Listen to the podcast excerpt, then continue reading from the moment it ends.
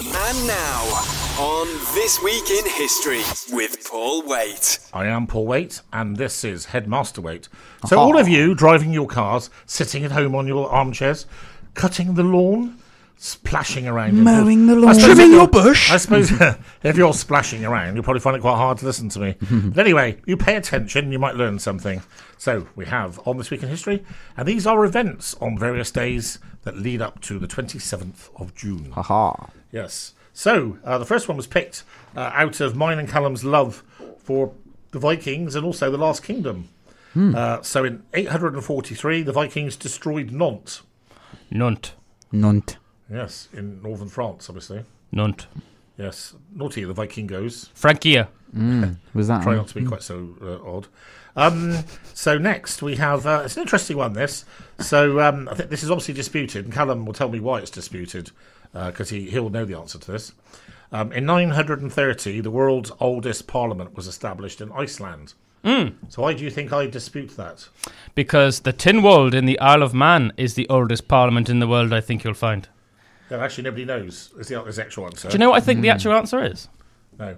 I think that the Tynwald is the oldest continual parliament. I think the Icelandic parliament was maybe slightly earlier, but at some f- went through stages of being disbanded, so to speak. So, although it might claim to be the oldest, it's not the oldest continual one. Whereas, what's amazing about the Tynwald is that ever since it was established, it has reigned supreme on the island. Well, all I can say is I did bother to research this, so I could, and- and and actually that's not I couldn't find that as being true. So basically, um, all all that history, historians know for sure is the Tynwald was definitely there in 1200. Mm-hmm. Uh, the Manx themselves claim it to be older than the Icelandic Parliament, but I couldn't find anything conclusively I trust the Manx. uh, and of course, uh, the Tynwald itself uh, is a is a Viking word, uh, and it was the Vikings who founded the Tynwald themselves. Good old Callum I have been to Tynwald several, Several times, times. I'd say. Yeah. I've probably been four times. In fact, I was talking about. Um, I was talking to. I had a meeting uh, last week with a guy who does a lot of cycling, and he was uh, amazed at my achievement with the John O'Groats thing. And I was telling him about the time we met the Manx cycling team. You know. Oh, yeah. Cavendish and all the Commonwealth cyclists, and they were basically saying that they couldn't believe that someone could cycle. know, they used to cycling in the peloton, didn't they? Yeah, yeah, yeah. yeah. Uh, so that's that was. Um, What I think is really cool about the Tynwald, so just before we continue, compared to say like the British Parliament, whatever, is in the Tynwald building they have like a massive broadsword on the table in between. Oh, yeah. At the beginning Cool. of every single Tynwald sort of whatever you want to say, like meeting, you know, when they all Mm, get together and discuss um whatever, they all have to like raise it and be like, Oh, which wow, I just think that's is like so that's like cool. Mm. Game of Thrones, isn't it? So in 1314, the Battle of Bannockburn and the Scottish regained independence. Hmm. Uh, so I think this uh, would probably have been uh, from Edward II, I'm guessing. Who was the Uh, bad Edward, wasn't he? Well, it depends on your point of view. So uh, the good Edward, therefore, in Callum's speak, is First and the third. the hammer of the Scots, Edward I, um, uh, who was a very not very nice man, very ruthless man. But a very good king. Edward the Second was a very weak man by comparison. Um, so the, the thing most uh, interesting about Bannockburn, from my point of view, is I've been there. So I think I was only about ten years old when I first went to Bannockburn. I'd like to go to Bannockburn. Um, I've been to all the. I've been to Flodden, Bannockburn, Culloden, um, and Stirling Castle, Dundlean, all, all the castles in Scotland. Really, really interesting. Um, next, we're on to a fascinating story. In 1483, uh, the Duke of Gloucester, Richard III, um, became the king after the Parliament declares Edward V illegitimate. Now, um, this has to be one of the worst. You know, obviously, one has to um, understand that uh, standards were very different in 1483. But I just find the whole thing about Richard III, you know, effectively the betrayal of his brother's children. Um, so you know, opportunistically engineered a situation where uh, effectively his his nephew uh, he declared him to be illegitimate, um, which was ridiculous if you look at the evidence. Um, and then, of course, uh, the two princes in the tower, as they're called, um, were never were never seen again. Uh, Richard III's gone down in history, obviously, with Shakespeare as this hunchback, my horse, my horse, my killing for a horse, and is is very much portrayed by Shakespeare as the man that killed the princes. Although uh, there there is actually no conclusive evidence to show uh, that he did or he didn't. So, um, of course, um, his his day in the sun didn't last very long. No. Uh, two years later, uh, we had um, the Battle of Bosworth Field, where Henry VII, Henry Tudor, uh, effectively representing the Lancastrians, um, defeated um, Richard. Um, something, the victory that was possibly really only possible because of the um, treasonous or traitorous behaviour of the Percy family, uh, who came from the northeast, who were sitting basically as the, I think, the cavalry behind uh, Richard III, and then when the heat came on, they basically all rode off the battlefield and left uh, Richard. Um, and actually, as a Welshman who was who was actually considered to have slain him, Oh, really? uh, I did actually know his name once, but um, That's interesting, isn't it? 1498, the toothbrush was invented in China by Colgate. I was actually hoping that Drew was going to say really then. Um, He's becoming wise to your tricks, sir. Okay. Uh, we've actually managed to go over six minutes. I can't believe it. Uh, 1535, Cardinal John Fisher is beheaded at Tower Hill. Um, one thing I always am massively impressed by people who are prepared to make the final sacrifice because of their beliefs. So basically, uh, Cardinal John Fisher, um, I think he was the Archbishop of Canterbury at the time or something like that. Um, it, so basically, Henry said, like, I'm, I'm the head of the church now, and Fisher said, No, you're not. The Pope is. And Henry said, No, I am. And Fisher said, No, the Pope is. And he said, You keep saying that, you're going to end up being dead. And Fisher said, No, the Pope's the head of the See, church. this is more reason why uh, why you are like Henry VIII. See, more and more evidence of why you're like Henry VIII. What's that supposed to be? Because I could imagine you saying something the same. I'm the head of the church now, and then someone going, "Paul, no, I'm not," and you're like, "Uh, "I'll, I'll give you one more chance, right? I'm the head of the church now." And then he said it. Sorry, mate, you're hung, drawn, and quartered. Okay, fair enough. Cardinal, we'll come back to that in a minute. Cardinal John. So this is a beautiful, beautiful song by Evanescence and My Immortal. On This Week in History. Yeah, Callum has just been telling me and Drew why I'm like Henry VIII. uh, I couldn't possibly repeat it, so P45 is not in the post. Um, the only thing I will say um, about that is my, my father used to call me Henry VIII very playfully because um, of my love of chicken. Uh, so I was often to found after a roast dinner going out into the kitchen Yeah. and attacking whatever was left. So there- Hen- there. yeah, Henry VIII was known for like eating like three or four chickens a day, Whoa. and like yeah, when like my old man was like notorious, he would just eat loads and loads Mr. of chicken, Chicken. when he was thank you. younger. Yeah, thank you, mate. So, um, heading on, 1743, uh, the War of the Austrian Succession and the Battle of Dettingen. Um, I actually didn't know this. So, this was the last time that King of England led his troops into battle. Uh, Oh, really? 1743, George II. Uh, so, quite, and of course, we won as well, so it's even better. Hey, Um, 1746, a lady who's gone down in history, um, and one of these two boys will surely be wise enough to tell me what song is written after her. Flora MacDonald helped Bonnie Prince Charlie escape. Go. Speed, Bonnie. boy like a bird on a wing over the hill, See? it's sky, The sea to sky. sea to Because she rode him. She rode him. Uh, away, she took him away in a boat. I actually quite like that that song. Yeah, it's a good. Song. Outlander. 1806. Very Yeah, interesting yeah. fact. This Buenos Aires was captured by the British. Ah, Buenos Argentina. Aires. Ah. Yeah, so um, Argentina, obviously founded by the Spanish. Uh, the British delighted in causing mischief in all the Spanish colonies, etc. Um, but uh, one of the things that's quite sad because obviously we don't, because of the Falklands War, uh, although it's a, an improving situation, um, Britain actually was responsible for the development of Argentina, certainly after its independence, and we were singularly responsible for the building of all of their railway network. I was going to say the train. You're welcome, Argentina. I happen to know that. 1857, the first 62 recipients uh, are- are- of, of being awarded the Victoria Cross. So, Victoria Cross was only invented in 1862. And of course, you know, Callum, what the Victoria the, the crosses are made out of. Silver. Um, aren't they like the melted cannons of um, the French and the Spanish? The, the, the, the cannons of the Crimean War. The Crimean War. Sorry, yeah. So it would be the Russians. Yes, I, I bet, you, bet you didn't know who the war was between Crimean War or Um, the Ottoman Empire and the British Empire and the Russians, essentially, isn't it? Russians were on the side of the Turks. Hmm. Yeah, Us and France against Russia and Turkey. that's what I meant. Yeah. Yeah. So the Ottoman Empire and Russia against Britain. So this And is France. this is obviously where Florence Nightingale became uh, a legend Mm-hmm. um, in the um, hospitals of Scutari. Mm. Yeah, And as we mentioned before, isn't uh, Crimean War was the war where the Victoria Cross first got given out, wasn't it? yeah, Yeah, yeah, yeah. yeah, yeah, yeah absolutely. Um, something um, I, I know quite a lot about, and um, is, a, is an interesting character, not in a good way. 1876, Custer's Last Stand. Mm, General Custer.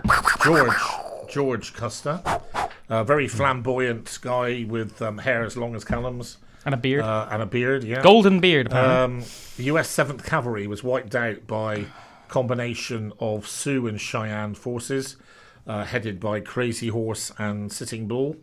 Um, Great names. Well, yeah, just legends. Uh, huge, huge um, defender of uh, native Red Indian rights and respecter of the histories and things that the American settlers and governments did to them was just shocking, and and still is today. Um, one of the things I'm quite surprised at is, is my parents are are also quite interested in the sort of atrocity thing, and my Well, they love the Wild West, my mum was telling me about a story she read about something that's only just materialised in the last year What's that? Then? of a, a, a, a, a, a village of Red Indians having been given uh, lots of reparations, you know, Mm. and, and, and then uh, apparently they were silently all killed, uh, which has just come out as a story. oh, wow. Anyway, um, so making good progress now, um, catching up the deficit. Um, in 1887, it was Queen Victoria's Golden Jubilee. So Queen Victoria became the, I think we did this last week. Queen Victoria became the Queen of England in 1837, succeeding her uncle, William IV, who had lots of mistresses but no children. Uh, after a very bad start to her reign, where, as I was telling you, Callum, numerous assassination attempts were made against her life, uh, she did become uh, a fairly um, respected, I suppose. I mean, I'm not sure you could actually use the word loved. I'm not sure you could use that. Reigned But- until 1901. Didn't didn't, didn't, didn't um, El- Elizabeth II only like a couple of years ago overtake her as the longest reigning monarch of all time? Mm. I think we're going to do one final fact before we head off for another track, which is the immortal Andy Williams. Lovely song, Can't Get Used to Living, Losing You. Uh, in 1917, uh, a guy called Venizelos uh, became the Prime Minister of Greece uh, and severed the relationship with the Central Powers. So I didn't actually know this. So from 1914 to 17, Greece fought on the side of the Germans, um, which is probably to do with their positioning in the Balkans, and probably that was more to do with them being anti-Serbian. Although it does rot. Perhaps they were. Maybe they were. Um, I don't know. I have to look into this. Maybe they still had some ties with the Ottoman Empire, and that's why they had to do it. But anyway, in 1917, along came Ve- uh, Venizelos, and he said, "No, no." And from then on, the Greeks fought on the side of the Brits. We t- traditionally get on very well, don't we, with the Greeks? oh, very, very, very much so. And I So- really felt that when I go to Greece as well. Yeah, they feel the same about you, mate. So it's Andy Williams. Bringing you the news of old on This Week in History with Paul Waite. Welcome back to the final instalment of On This Week in History. This week, so over we go. So we're going to hit off in 1941. And in 1941, we have two facts in 1941 actually. Finland declares war on the Soviet Union. Ah, Uh, so um, uh, this was, um, and I suppose that's why, to some extent, the Finns were on the same side as the Germans because uh, it was impossible not to be. yeah. uh, Uh, that, they're probably the only country I forgive for being on the side Well, of maybe. the Germans. Um, so you have to say, um, you know, as a student of history and and uh, and, and military and battles and things and strategy, uh, I think the the Finns' uh, achievement in the in the time they fought against the Russians would be right up there in the. Um, I you, I think you compare it with um, Battle of Marathon, for instance. You know, I think I read some statistics that they were something like their tanks were outnumbered like hundred to one, Mm. and their force, their like man for man, they were outnumbered something like a thousand to one. Crazy. I, don't, I, I think thousand and one sounds a lot, but it was it was a lot. It was something. Yeah, I can't. Those aren't exact, obviously, but it was like a ridiculous statis- But statistic. Probably the best. look it up. The best um, fighters in a Arctic, you know, snowy type situation. Won't find better in the uh, tundra. in yeah. the world. So they um, they did they did end up not losing but not winning, uh, and they had to give away. I think it's Karelia Hmm. uh, that Finland lost to the Soviet Union as a result of that war. 1941, uh, which which led to this to some extent. Uh, we have Operation Barbarossa, where the Germans invaded the Soviet Union. So of course, uh, one of the reasons why I, I find it very difficult to to sort of take the, the, the Russians too seriously as our allies is obviously they they only became our allies because uh, the country they were fighting with, being the Germans, um, invaded them. Yeah, sure. Um, so Hitler, as we've discussed many times, Hitler repeated the mistake that Napoleon Bonaparte made. Um, so uh, if you think about the position of the Germans at this point in time, uh, they've basically run riot through Europe. They're in charge of uh, Norway, Belgium, Holland, France, uh, Poland, Czech Republic. Um, obviously, has become part of Germany. Um, you know, they they basically are preeminent. The Italians are on their side. Spain is neutral, as is Portugal, I think. Um, and of course, uh, they they thought they would, you know, they thought that we wouldn't fight them really, that we had no real stomach for the fight. Uh, of course, this led to the Battle of Britain, and that led really to a position where the Germans were unable to invade us. Yep. Um, now, you know, uh, th- th- it's got to be, you know, it's very easy with hindsight. Everything's easy with hindsight. So the decision to invade the Soviet Union has got to be probably the worst looking back of ever. Biggest And of course, military blunder. You know, for for a period of time, quite a long period of time, um, it was incredibly successful, very much like Napoleon. So, Until um, winter set in. you know, uh, they basically uh, they were complacent.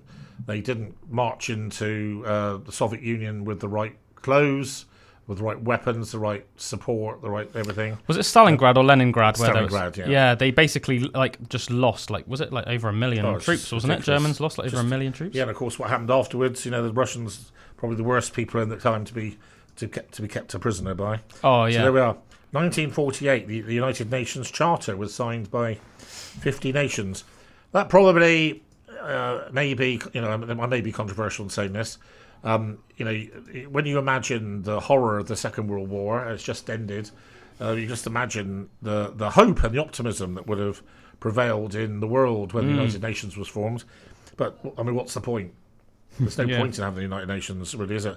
All the United Nations does is issue sanctions against people who aren't really a threat, and the people who really are a threat, like North Korea and China. they To, to be honest, the United Nations is a joke. Let's say it, let's say it how it is. It is a joke. So, 1957. Uh, this is a funny one.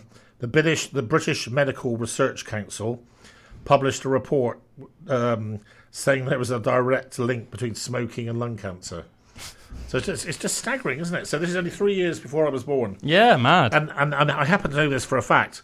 Right through the 30s and 40s, people actually thought that smoking was good for you. Yeah, I've heard I've heard the comparison made was that doctors used to say that it would strengthen your lungs the same way that the stress of exercise strengthens your muscles.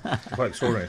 So, 1976, The Omen premieres in the USA. Oh, So, uh, the reason I put that in is it is my idea of the best horror film of all time. Uh, Ordo Didibus. Um, fantastic acting, uh, just brilliant, brilliant, brilliant script. Uh, I just, I just love, I just the whole sort of play on taking stuff out of Revelations and bringing it to life in, in such a uh, a dynamic way. Wonderful performance from Sam Neill. Um, just just a great trilogy. I I, I think I, I'm not sure as Paul of today whether I could actually um, sit down and watch it all again. But on the same note, I've got four four left to do very quickly. Um, in 1982, and I went to I went to this uh, the, the premiere of this film when it came out. Wonderful film, uh, Blade Runner. Um, Blade Runner, which was obviously produced and directed by Ridley Scott, um, with um, my favourite actor of the time being Harrison Ford playing the lead role, uh, and, and, and an actor that Callum and I both both love. I know in Rutger Hauer Oh, yeah. uh, who's a who's a great Dutch actor. He played the um, so the the sort of were they baddies or you could actually argue they were the goodies, um, who were the uh, the um, sort of uh, androidy type characters. Uh, They're called replicants, I think. yeah, uh, replicants. That's what they're called. Yeah. uh, Richard Richard Howard played the head of that, and of course, um, there was there was the whole thing about the woman that um, Harrison Ford's character um, fell in love with was probably herself a replicant, but you'll never actually know for sure. I think there's even a rumor uh, that he was himself. No, I don't think. Anyway, and of course, it's been remade now, Blade Runner forty nine with. Um, I don't think it's. I think good. it's Gosling, and I, I saw the end of it with um, him and, and, and anyway. Uh, 1991, Slovenia and Croatia declared independence from Yugoslavia, and um, next one very interesting for both um, both of us. 2006. One of my favourite, um, I can't really call it a planet anymore, although I consider it to be a planet. Um, Pluto's um, uh, planets were discovered named Nix and Hydra. Uh, so Pl- Pluto is um, uh, a hugely interesting uh, object, let's call it that. Well worth a bit, a few hours of research, people. And finally, in 2016, uh, a momentous day in British history, the United Kingdom voted for Brexit. That was on This Week in History. I am Outstanding Paul, and this is Lindsey Buckingham. Available now on iTunes, Spotify, Google Podcasts, and at aspenwaitradio.com.